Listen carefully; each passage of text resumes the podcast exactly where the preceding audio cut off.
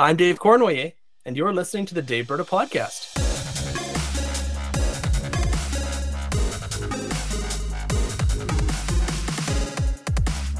We are recording this episode on February 21st, 2023, and I'm joined as usual by our producer, Adam Rosenhart. Hello, Adam. Hello, Dave. How are you? I'm, I'm well. How are you doing? Good, thank you. I'm excited Good. to be here. We've got a great show lined up today. We, we, we have a great show lined up, and, and but before we jump into the show, I just have ha, had a, a, little something to share with our listeners. Many many people have heard this already. Many many of you have signed up already, uh, which which we really appreciate. We we did something different on the Daveberta podcast or in the Daveberta Substack um, uh, last week or the week before. We launched a paid subscription, which is something that's a little different for Daveberta, but it's something that will uh, will help us uh, help us to support the podcast. A little bit of the extra stuff we want to do coming up to the election. Uh, and uh, well, support the work that Adam, Adam and I do on the podcast. So I just wanted to give a thanks and a shout out to a few of our subscribers who signed on in the past week um, and uh, and yeah, give a shout out and, and and thank you so much for your for your for your support. So uh, thank you so much, Bruce, Peter, Barb, Richard, Karen, Sylvia, Joyce, Norlane, Scarlett, Marg, Blake, Jesse, Pamela, and David and uh, and a special thanks to our friends of Daveberta subscribers in this in the special category, uh, Chris, Jackie, and Lee. We really appreciate your support. Thank you so much. Uh, it helps Adam and I uh, do what we're doing here in the podcast and helps us do some get ready to do some fun stuff and some interesting extras coming up uh, with the provincial election that's just less than 100 days away. If you're interested in supporting the Daveberta podcast and the Daveberta Substack by becoming a paid subscriber, you can sign up at daveberta.substack.com slash subscribe. It is my distinct pleasure today to welcome uh, a guest to the Daveberta podcast who, who many of many of our listeners will be very familiar with. Definitely a, a household name in, in Alberta, especially in Calgary. Uh, uh, a name you're very familiar with. He was mayor of Calgary from 2010 to 2021. Welcome to the Daveberta podcast, Naheed Nenshi. Thanks so much, Dave. Hello, Adam. Great to be here with you both. Well, thank you so much for joining us. It's a real it's a real thrill uh, to uh, to have uh, have a legend of Calgary politics on uh, a living legend, I should say, on on join us on the podcast to talk about uh, about Alberta politics and specifically Calgary. Adam and I were talking before before the podcast that you know we're we're two Edmontonians who talk a lot about Calgary, especially in the context of the upcoming provincial election, because everybody's talking about Calgary. Because if we're going to have a change of government in Alberta uh, you know, the route to, well, the route to Rachel Notley becoming premier or the route to Danielle Smith winning a big majority uh, is going to go straight through Cal- uh, Calgary, Alberta's largest city. So I guess before we j- jump into uh, Alberta politics and Canadian politics, I was hoping you could share uh, a little bit with our listeners about what you've been up to since you you left the mayor's office in 2021. Uh, I've been enjoying 14 months of pretty much retirement. I left my office with three lists on my phone. One was TV shows and movies to catch up on for the last decade. The second was books to read, and the third was repairs to do around my house. I have done none of those things, um, and I'm shocked at how quickly the time has been passing. I mean, I'm enjoying myself. I've been doing a little bit of punditry. Uh, you can catch me on CBC's Power and Politics every week, Wednesdays at 4:45 p.m. Mountain. Um, you can catch me and my former colleague Jeromy Farkas talking Alberta politics on the CBC Calgary Eye Opener every second Friday morning, 8 10 a.m. See, I can at least remember these times. um, but doing a bit of writing, a bit of speaking, uh, and generally just making a fool of myself and uh, trying to enjoy the city that we built together and get out to lots of art stuff and try and be a good Calgarian. Do you have do you have any recommendations on shows and movies that that listeners need to watch if they haven't? No, I think you missed the point where I said I haven't done it yet. um, I will tell you that uh, I've really been enjoying The Last of Us, uh, not just because I'm trying to find all the Alberta locations that it's been filmed, but it's hard to watch. I need to sort of psych myself up to watch it because it's sad and difficult. But, uh, you know, I was at the premiere at the Jubilee Auditorium in Calgary, and it was a wonderful moment because it felt like a lot of the work we've been doing to build the film sector over the last many decades has just come together in a magical way. and I expect that film and TV will become a big part of the Alberta economy uh, going forward, an even bigger part of the Alberta economy. And it's a funny thing too, because former, to the point of the Daveberta podcast, former Minister Doug Schweitzer was there at the premiere, and they made a little bit of a mistake because it wasn't really the premiere; it had already premiered on HBO, but it was sort of a thank you event for the folks who worked on the show, but also, frankly, a thank you event for the provincial and municipal governments for their support. Um, and the mistake they made was they had the premier speak first. So before everyone else had had a chance to talk about how great the provincial government had been in making this work, and they had been, um, she got up first, and it, it, wasn't a very pleasant response that she got from the crowd. In fact, I think she started her speech by saying, "Well, hopefully you'll like the show more than you like me," um, yeesh, and that yeesh. should have been that should have been actually a big triumph for the UCP government, but they uh-huh. they just kind of blew it in the execution. And Minister Schweitzer was sitting just down from where I was sitting, and they were actually very gracious. The premier was gracious, and others were gracious in thanking him for the work he did in creating the Alberta Film Tax Credit. Now, the funny thing about that is that this thing was something that we had been lobbying for, those of us who've been working in the industry have been lobbying for for many, many years. Couldn't get it through a PC government, couldn't get it through an NDP government. Uh, we're able to finally get it through the UCP government. Didn't really cost anything, but it's just a tax credit on work that wouldn't otherwise be done. And um, so it really just took a signature and it was amazing what it unlocked. Now it's actually the biggest problem we have in Calgary for movie and film is we don't have enough people or enough space. Um, and that's very, very different than just five years ago. So this should have been a huge triumph for the UCP. And, you know, they, they didn't land, um, which is, I think, something that we see commonly in the Smith government, which is too bad because when they do good things, they should do a better job of actually landing them. That was yeah. a that was a good segue back into politics from your uh, very not political question, Adam. yeah. no, that's that. I mean that that we've we've uh, Adam and I have been watching the the Last of Us. Um, I think your point about it being uh, you know having to work yourself up to watch it. I was really glad that they didn't just like put all the episodes online because I really don't think it's a binge worthy show. I mean, not binge worthy as in I think like psychologically, I think it would probably do me damage if I watched all the episodes all at once. So it's good to have it, you know. It's can... both sad and scary, which are two things that I normally don't like. exactly, exactly. But the and... acting is brilliant and the the cinematography is so good. You know, I spent a lot of my time um, pitching the film and TV industry uh, when I was mayor, and one of the things I was always told is you know, yes, we want to come there because the sceneries are magnificent. Those are the things we pitch, right? You can do mountain and prairie and city and town all in the same day. And they all said, you know, I'd, I'd be sitting around the pool with the Hollywood producers as one does at a swanky cocktail party. Um, and they would say, yeah, you know, look, the sceneries are great, but lots of places have great scenery. What makes it worthwhile filming in Alberta? And by the way, Calgary accounts for more Emmy, Golden Globe, and Oscar nominations than any other jurisdiction in Canada. Because wow. although we didn't have huge volume of work, we did really high quality work, and a lot of the really big directors, your Christopher Nolan's and others, want to film in Calgary, and and in Alberta more generally. Uh, but what they said was the thing that brings us there is the quality of the crews. The people who work behind the scenes in Alberta are top notch. And the problem is that we had created sort of a seasonal industry for those folks. They'd have to go to Vancouver or Toronto for part of the year just to, you know, put food on the table. And I'm really excited that we're actually creating good, decent jobs in this sector here in uh, Alberta. You know, in the lower mainland in BC, that industry accounts for over 100,000 full time jobs. And so there's real up and, and you know I've spent a lot of time in LA and it's you, you think of Hollywood but just think of the jobs that are uh, part of that. So it's a good part of our economic diversification play, and I hope that we're able to continue with it.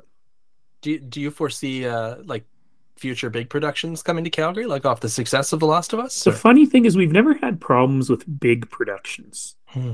You know, there's always one or two kind of big shows filming in Calgary at any given time what we're having problem with is the is the the volume stuff so you know network series for example that they're kind of a year of work every week hallmark movies things like that which are really, you know, in this in this day and age, there's more content being made than ever before.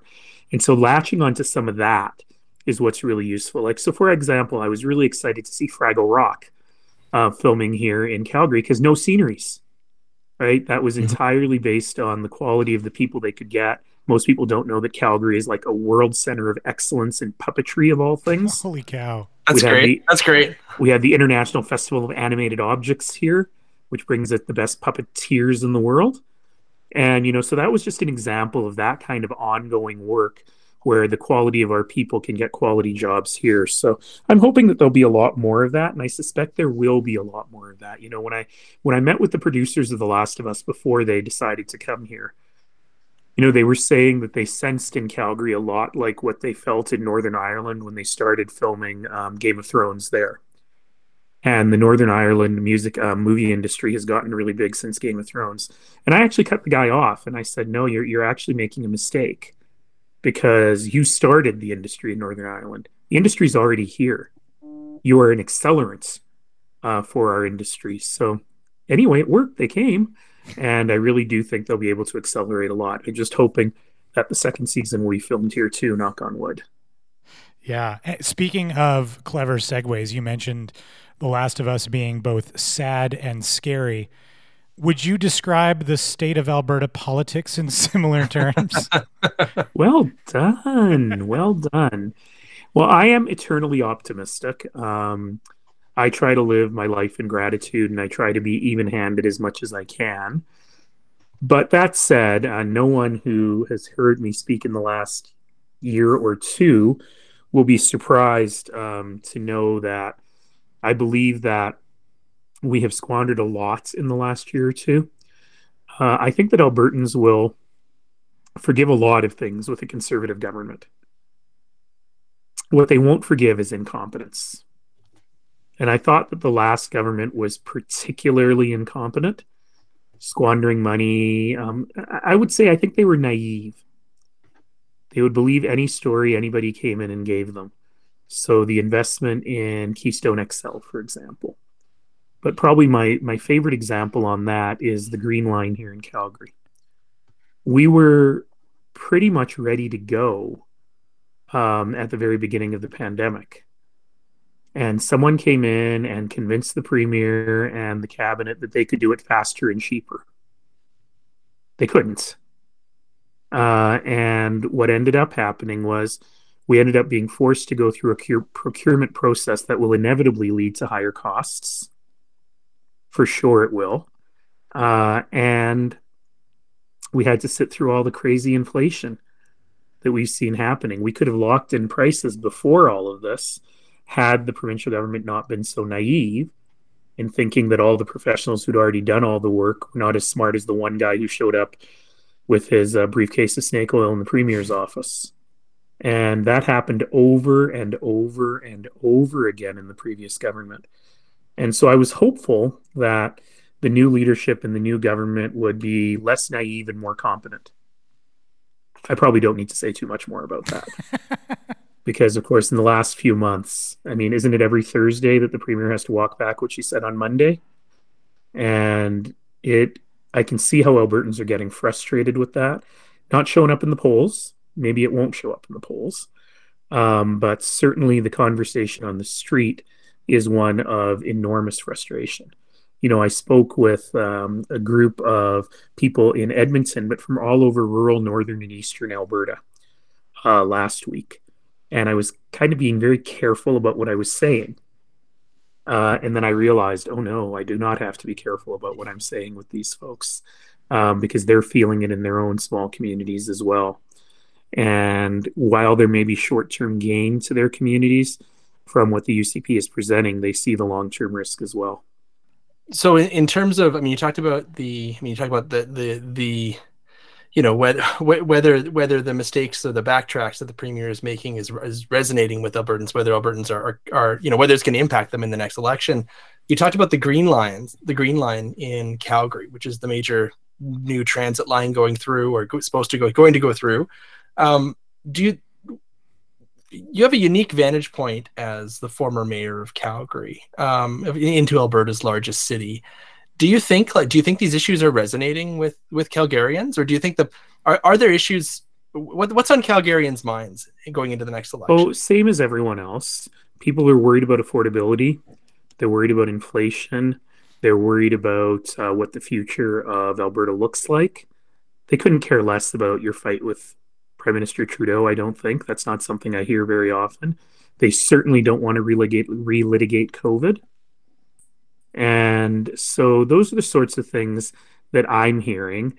But what I'm also hearing is there's a devil you know issue. Things are doing better in Calgary. So I had a lunch uh, in downtown Calgary last week and I had trouble finding parking, which sounds like a silly thing. But whoa, that's a big deal.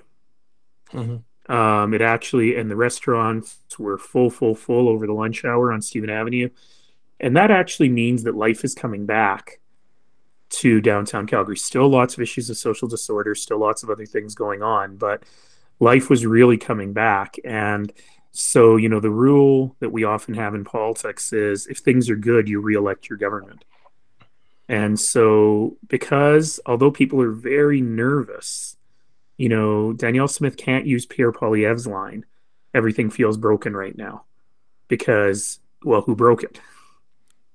And so this is going to be challenging for her because she is really fighting like everything's broken and I'm going to fix it all.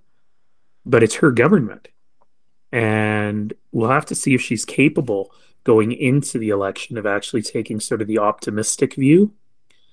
Uh, meanwhile, this puts the NDP, I think, in a really bizarre position because they can't really run on their own record they can run on Jason Kenney and Danielle Smith's record, but ultimately they have to give something. It's sort of a cliche to say it, but they have to give people something to vote for. And I'm not sure that they've done that yet. And they need to be able to appeal to a broad swath of people to get there. And I'll, I'll push back on the conventional wisdom, by the way, that says the whole game is about Cal- Calgary.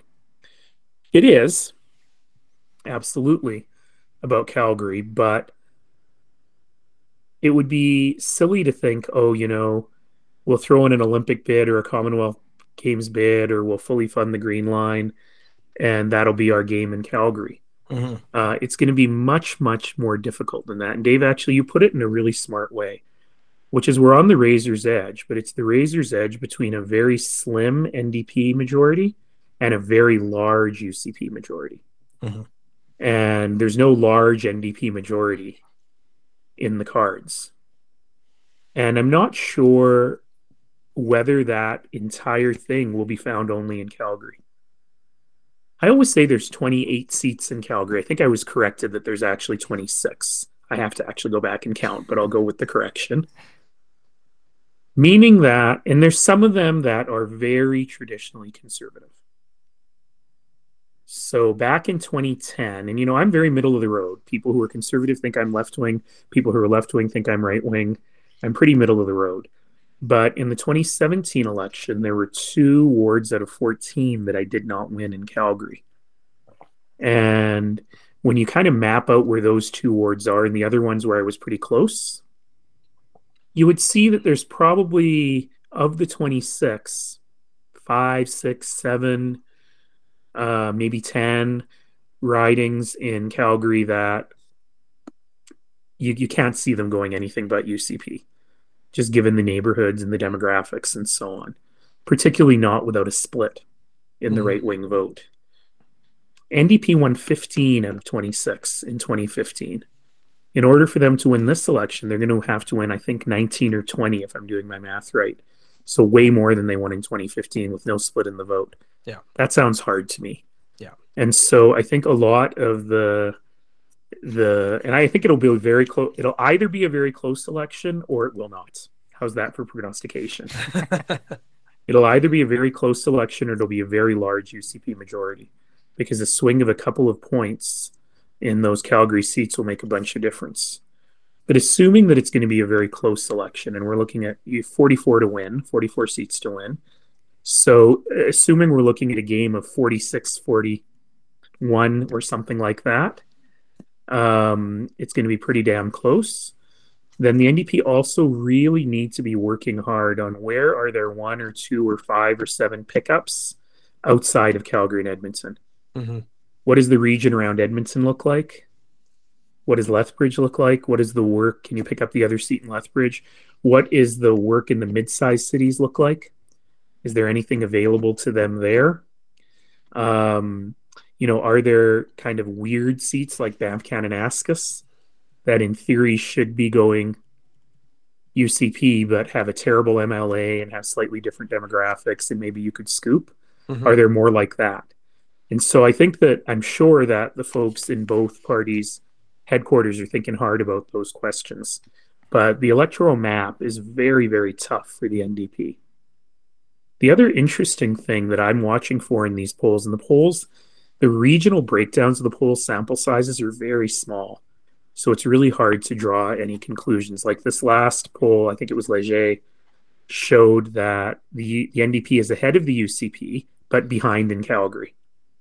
Hmm. It doesn't actually make any sense. Mm-hmm. Um, or you'll draw the wrong conclusion from it. And but one thing I'm really watching for these poll in these polls very carefully is the efficiency of the relative parties' votes. For a long time, the NDP was very inefficient because they were running up the tables in Edmonton and being slightly behind in the other places, which is what this most recent Leger poll showed. I think it showed 62% for the NDP in Edmonton. But the last series of polls, other than this one, from kind of Danielle Smith taking over till today, has actually showed the UCP's vote is very inefficient.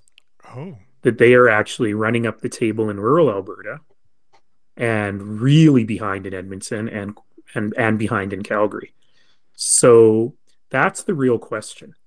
Um, is what's happening sub sub regionally and what's the real story on the ground in Calgary? And I'll remind you both that the story of the last several elections has been incredibly low voter turnout.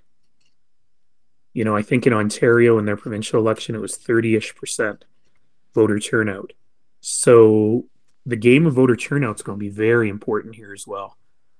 Uh, and I don't know which of the parties will be able to turn out their vote better. Mm-hmm.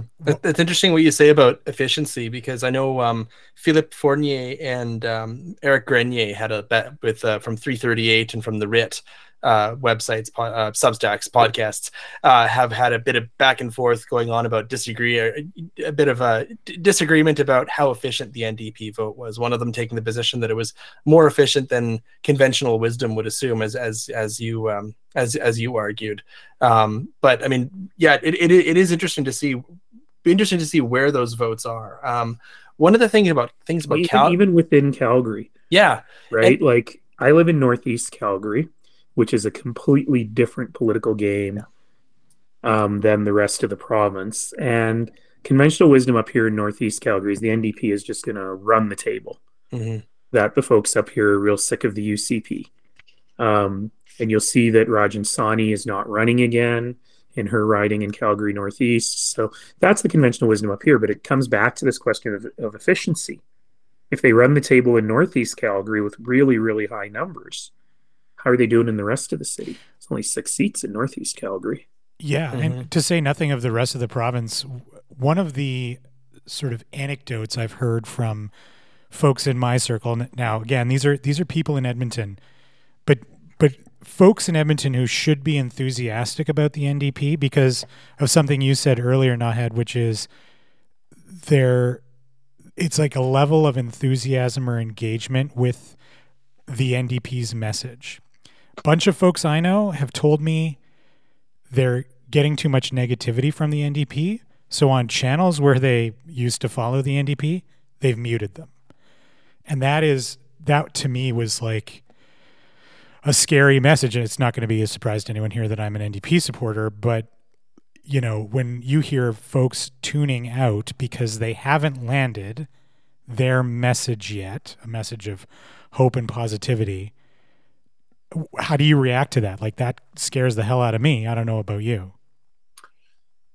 Well, you know, um, I am uh, again very nonpartisan in all of this. I'll probably end up looking at my local candidate and making a decision. And I know both local candidates in my riding pretty well. But just as an observer, I would argue that, wow, Danielle Smith is really stupid and crazy is only going to get you so far. Mm-hmm. And what the NDP have to be able to do is they really have to be able to show what they stand for.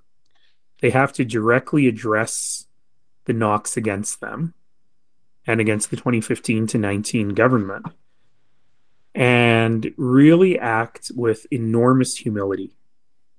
Now, this goes against most political adages. Most political adages say you never repeat the criticism against you. Um, and, you know, because anytime you say your opponent's name, you're defining them. I think there's something else here. And I think it really hinges on who we see as Rachel Notley you know, early on, the NDP were running with a campaign that said better off with Rachel, which was effective with a lot of folks, but not particularly effective with folks who lost their jobs 15 to 19. And it may not have been the provincial government's fault. Energy prices happened to crater, you know, at that moment. It was very difficult to run the city um, when our income completely changed. But how can Rachel Notley convince Albertans that they'd be better off with her going forward. And I think as well, the NDP needs to focus on their team a little bit more. I think they've been tempted because Rachel Notley is running ahead of her party. So they've been tempted to focus only on her. But I think Albertans need to see that the team is made up of folks who aren't just kind of the woke mob, but people who know what they're doing not, not if you can hear us, you fro your your sound and your images have frozen. Hello. Sorry, I lost you there. What I the, the, my my last thought there was that the NDP needs to come up with a really good and saleable economic plan. We've heard very little from them in terms of their fiscal policies, uh, in terms of their economic policies. Are they going to pay off debt first? Are they going to put money into the Heritage Trust Fund? Are they going to invest in infrastructure? I haven't heard anything about this. So I think one area where, and maybe this is just my own bias speaking, but I think one area where the NDP would be would do well would be if they published a big thick policy book with you know Todd Hirsch, the former chief economist over to Treasury branches, is on their team, and if they had a Todd Hirsch costed um, economic plan and shadow budgets and really tried to get to those pocketbook finance issues, I think we'd be we'd be interested because all we hear from them is bad things about the UCP, and then a whole bunch of promises, kind of in a vacuum. We'll build a South Edmonton hospital. We'll focus on cancer care and so on and so on. But I have not heard. Maybe I haven't been paying enough attention. I have not heard, you know, a solid wrap together policy. And next week, the government of Alberta will get to deliver their budget, so they will have the solid wrapped up pol- policy.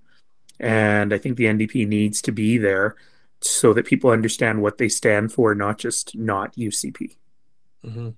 And and uh, on on that point, and you mentioned the budget next week. Uh, I mean, the government is expected to unveil a massive surplus due to mm-hmm. oil and gas royalties, with the the royalty holiday being lifted on some of the big capital projects up north. Um, you know, so I've heard thirteen billion dollar surplus, perhaps perhaps even much larger than that. I think it'll actually be smaller. That's my, that's my guess. You think so? Uh, well, their original forecasts uh, were based on oil being priced much higher than it is today. Mm-hmm. So unless they were lowballing their previous forecasts, I think they'll probably have trouble getting to 10 billion, but that's still a big number. That, it's still a lot of money, and it, and it's something that I think. I mean, a, a lot of Albertans. Uh, I mean, I, I I've talked been talking to a lot of people about this about how there seems to be a real lack of I don't know, lack of vision, a lack of um, uh, optimism about what Alberta can be in the future. And you know, this I mean, we have these conversations every every 10 years or so and the price of oil goes up and it goes down. When the price of oil goes down, we say, well, we should have done all this stuff when we had all these massive royalties.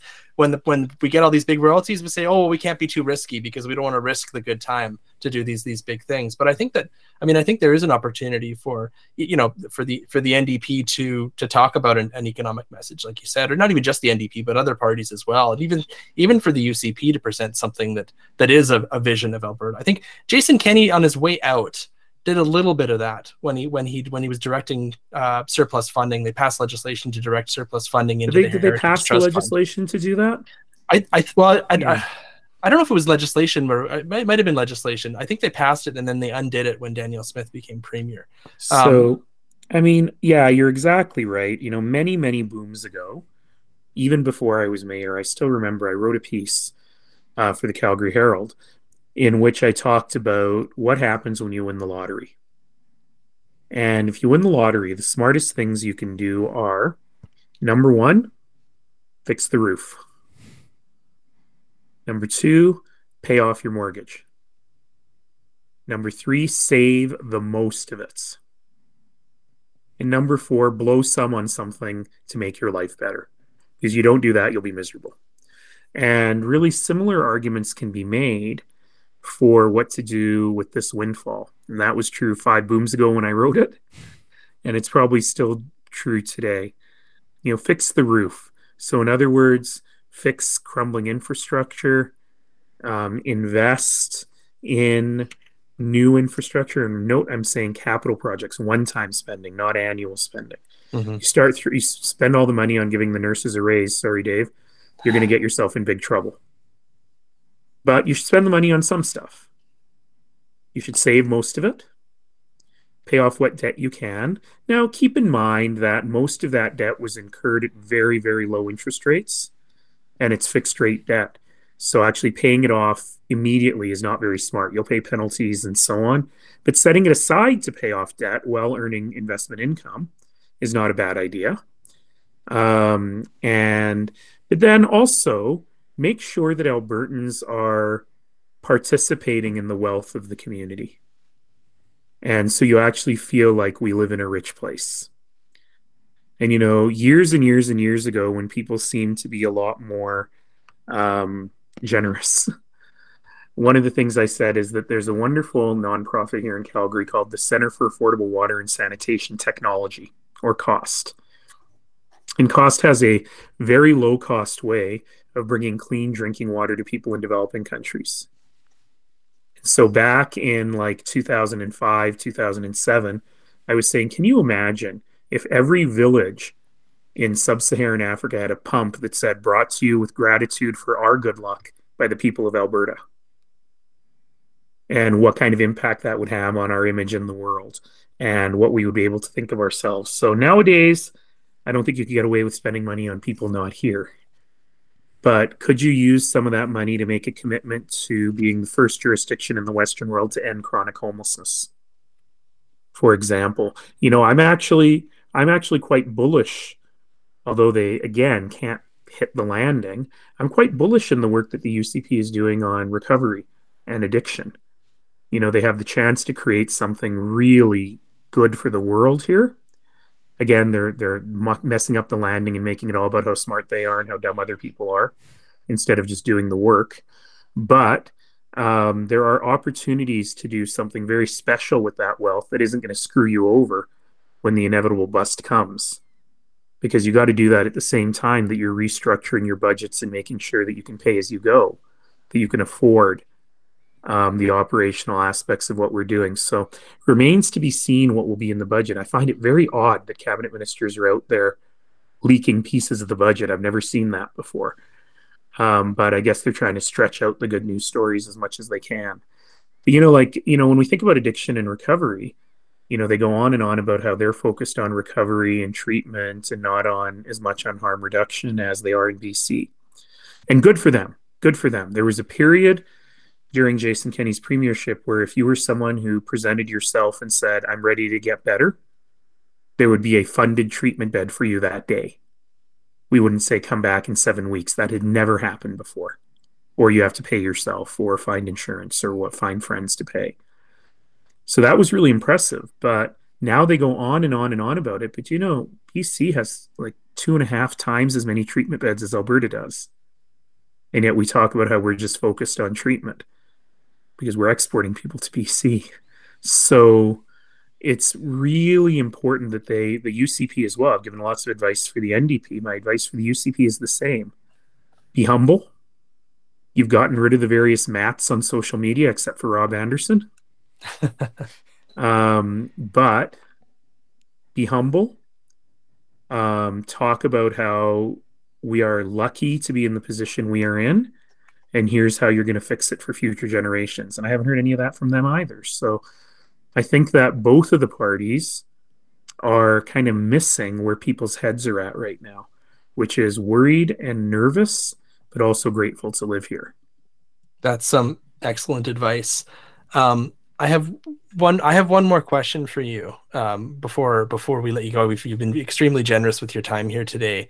Um, you during your time as mayor, you I think you you you saw three provincial elections during Six your time premiers. as mayor. Six premiers. I was going to say many many changes in leadership. Six premiers. Six premiers. Um, and uh, I want to say 174 ministers of municipal affairs. Yes, the, the rotating door, the, the biggest rotating door in cabinet is the. Yeah, min- I think I think it was actually 14.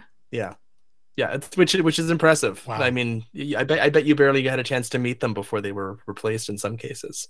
They were, um, yeah. So what what what advice what what one piece of advice would you give to municipal leaders today to help them navigate through the type of change that we might see going into the provincial election and potentially after the provincial election if we have a change in government or even not even just a change in parties but a change in leadership well number one is very uh, very cutthroat which is take advantage of the political instability and get stuff in writing um, you know it always surprised me in the 2019 election they weren't going to win anyway but the NDP had a plan. They actually had a plan to complete the Green Line. And when you say complete the Green Line, part of it went through some of those ridings that are probably conservative forever, but a huge chunk of it went through ridings that were NDP ridings and are now UCP ridings. They never talked about it during the campaign. They never actually said, we're going to finish it all the way to, from Stony Trail to Stony Trail, Ring Road to Ring Road. And I always thought that was so bizarre.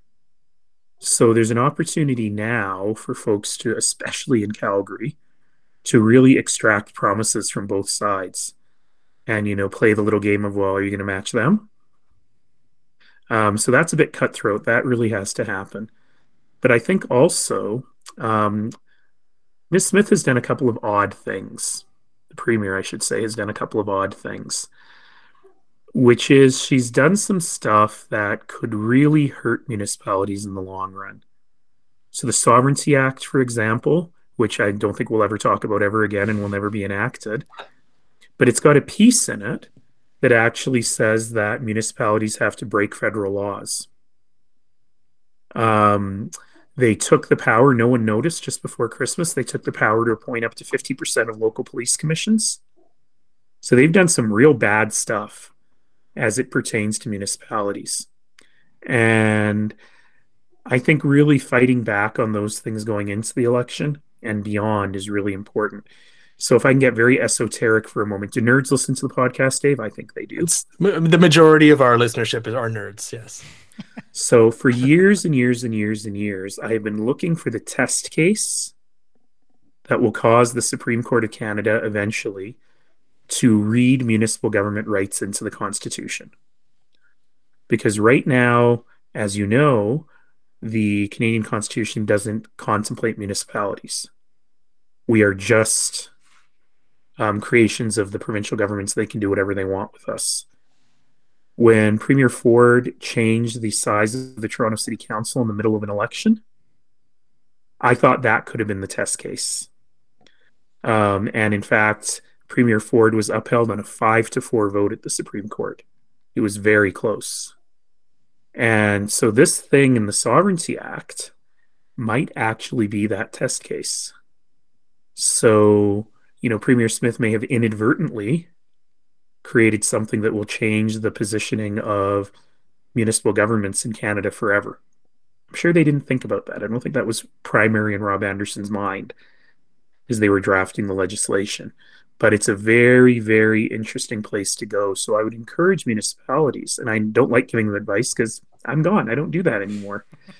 but I was in, I would encourage them to take a very aggressive legal stand on some of this stuff. You know, you'll probably lose, but you'll never know unless you try. Mm-hmm. That's super. That is that is really interesting, and it's something that I'm definitely going to keep keep an eye on now that you meant now that you brought it up, and I'm sure, pardon me, many of our listeners will will keep uh, keep an eye on as well. Um, would it would it would be the making municipalities more sovereign within the United Alberta Act, right? the... well, I've already passed the Coral Springs Sovereignty Act for the neighborhood that I live in. I got the uh, community Mr. association to agree with me. So, Mr. President, Mr. Yeah. So basically, uh, actually, it's funny because the guy who's like the most eager volunteer on my community association board was a city councilor.